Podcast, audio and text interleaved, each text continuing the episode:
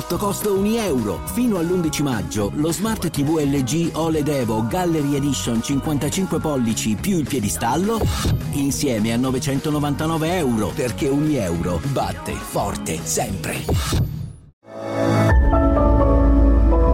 One Podcast.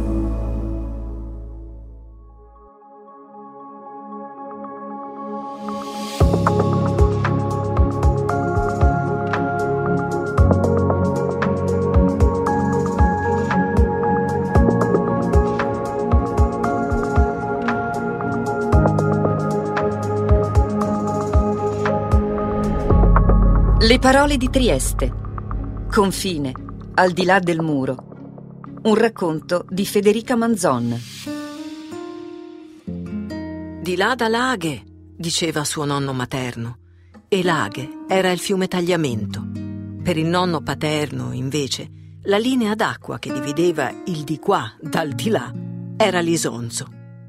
Elsa, a cinque anni, mangiava frico con la polenta la prima domenica del mese la seconda e la terza erano patate in tecia e creme carsoline. Dopo i pranzi, i nonni la portavano sul fiume, il tagliamento o l'isonzo, a guardare cosa c'era di là. Di là da laghe. Ci sono i veneti furbi come faine, diceva il nonno friulano con la voce gracchiante per il freddo nei campi e per la grappa. Per il nonno paterno, gran montanaro, al di là dell'isonzo c'era l'Italia. Entrambi raccomandavano a Elsa di ringraziare il fiume che li distingueva da quelli dall'altra parte. Con il nonno triestino, poi, facevano grandi camminate e lui le raccontava della prima guerra, i fanti con le baionette e il fiume che diventava rosso per il sangue dei soldati, le trincee come buche piene di fango e pidocchi, dove i ragazzi stavano rincantucciati per settimane scrivendo lettere alla mamma e alla fidanzata. Una volta le raccontò di un soldato che aveva perso un piede per il gelo e la cosa la impressionò moltissimo. Capiva invece poco di una questione a cui il nonno sembrava tenere, dal momento che quando ne parlava alzava la voce e gli pulsava la vena della tempia. L'Isonzo era il fiume che aveva distrutto le famiglie. Che fa me, nonno? Quali famiglie, nonno? Tutte, piccia mia. Tutte, bambina mia. Tutte le famiglie di Trieste. Ognuna con un figlio tra le file dell'impero a difendere il porto dagli invasori italiani e un altro figlio scappato di là a combattere perché la città diventasse finalmente italiana. Se per via de sto confin che la nazione non ega mai capidi è colpa di questo confine se la nazione non ci ha mai capito. Si infervorava. L'Isonzo era un confine, rimurginava Elsa. Per lei l'unico confine era quello più a est. Una sbarra, i finanzieri, il controllo della propusnica, il lasciapassare. Come poteva essere confine la linea di un fiume che si scavalcava liberamente? Nell'estate della quinta elementare, il padre di Elsa fu trasferito a Ginevra. La madre non l'avrebbe lasciato solo a scegliersi le camicie e la compagnia per la cena. Decisero quindi di partire insieme. Ma l'incarico era provvisorio e non valeva la pena che Elsa cambiasse lingua e nazione. Decisero allora che avrebbe frequentato le scuole medie in un collegio fuori città. In un nebbioso pomeriggio di ottobre, la accompagnarono in auto con le valigie e un cuscino di piuma. Arrivò in ritardo all'inizio delle lezioni. Sulla soglia del cancello, Elsa salutò i genitori senza troppi abbracci e andò dietro a una suora giovane sull'imponente scalinata d'ingresso e poi lungo il corridoio dal soffitto altissimo.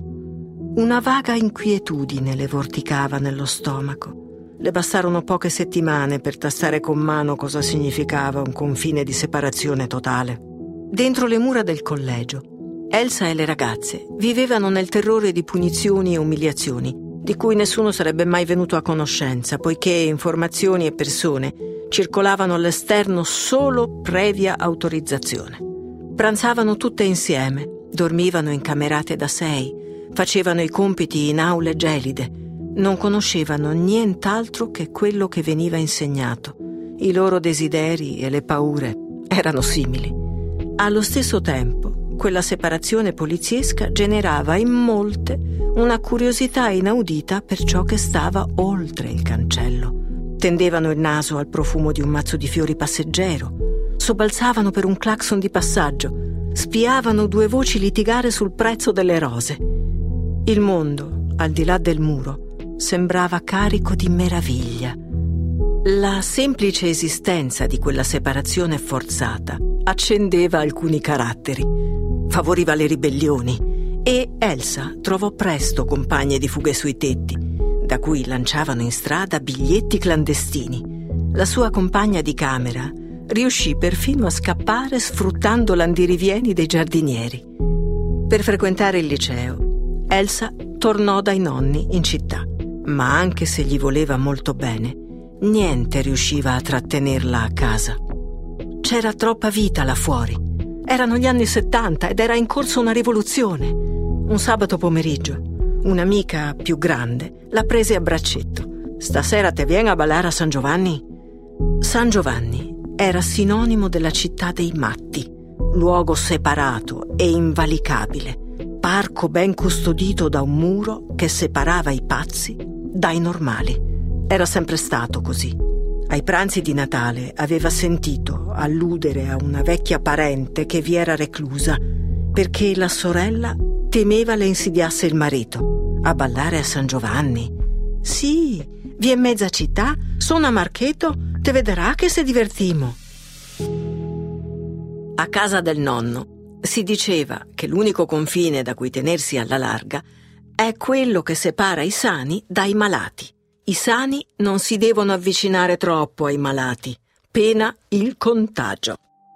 Anche Elsa temeva la follia. Era una malattia senza contorni, anarchica, difficilmente curabile. Ti prendeva a tradimento, come una testa di medusa davanti alla quale non sei sicura di saper distogliere lo sguardo. San Giovanni, da che se ne ricordava, era sempre stato lì a dire che la follia è una malattia e tocca ai matti, a quelli dentro ma chi è fuori è salvo. Separare il dentro dal fuori, di qua e di là. Nessuna mescolanza.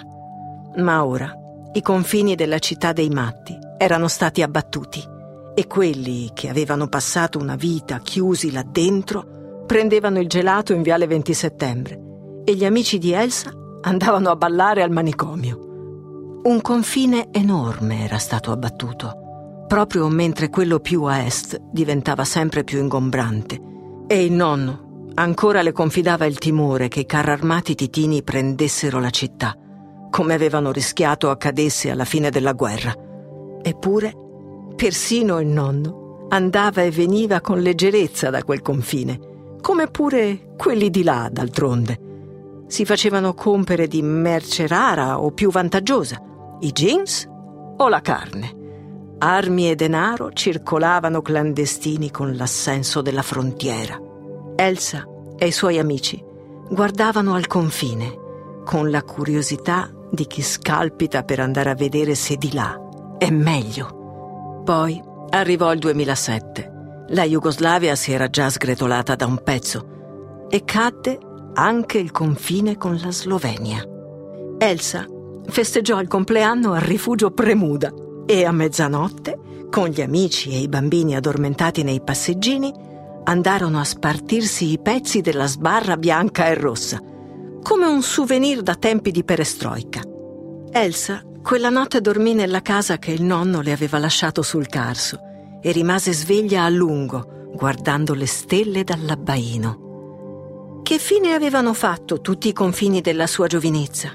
Cosa restava di quella curiosità che li spingeva a collezionare cassette di disco music dalla DDR, cappelli di pelo con la stella rossa, libri a cicrostile passati di mano in mano in modo leggendario, sotto l'occhio dei controllori sovietici? Che fine avevano fatto tutti gli artisti e gli intellettuali che ballavano la rivoluzione dei manicomi? Era ancora viva Suor Letizia. Senza che Elsa se ne fosse accorta, tutti i confini della sua vita erano caduti con moderato clamore. Ma le cose non erano cambiate come lei aveva immaginato. I matti stavano tornando legati ai letti, anche a Trieste. I romanzi dell'Est Europa risultavano di difficile lettura in Occidente. Quello che stava accadendo in quegli stati di là non interessava più a nessuno dei suoi amici. Prima di addormentarsi, Elsa sentì i cani lupo abbaiare da qualche parte, là fuori. Sul confine davano la caccia alle persone con i mitra a tracolla. Dove che era le sbarre bianche e rosse, i sta tirando su i muri, disse tra sé. E l'ultima immagine, prima di addormentarsi, fu quella della ragazzina matta che era riuscita a scappare dal collegio.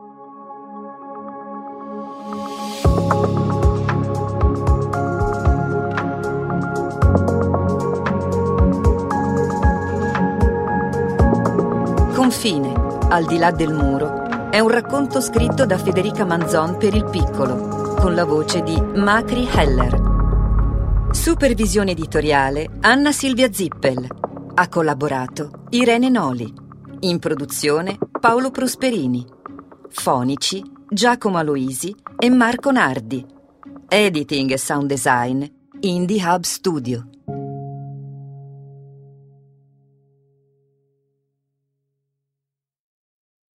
Da ogni euro lo smartphone Google Pixel 8 128 giga con Google AI per realizzare foto e video indimenticabili è tuo a 549 euro perché ogni euro batte forte sempre. Fino al 16 maggio.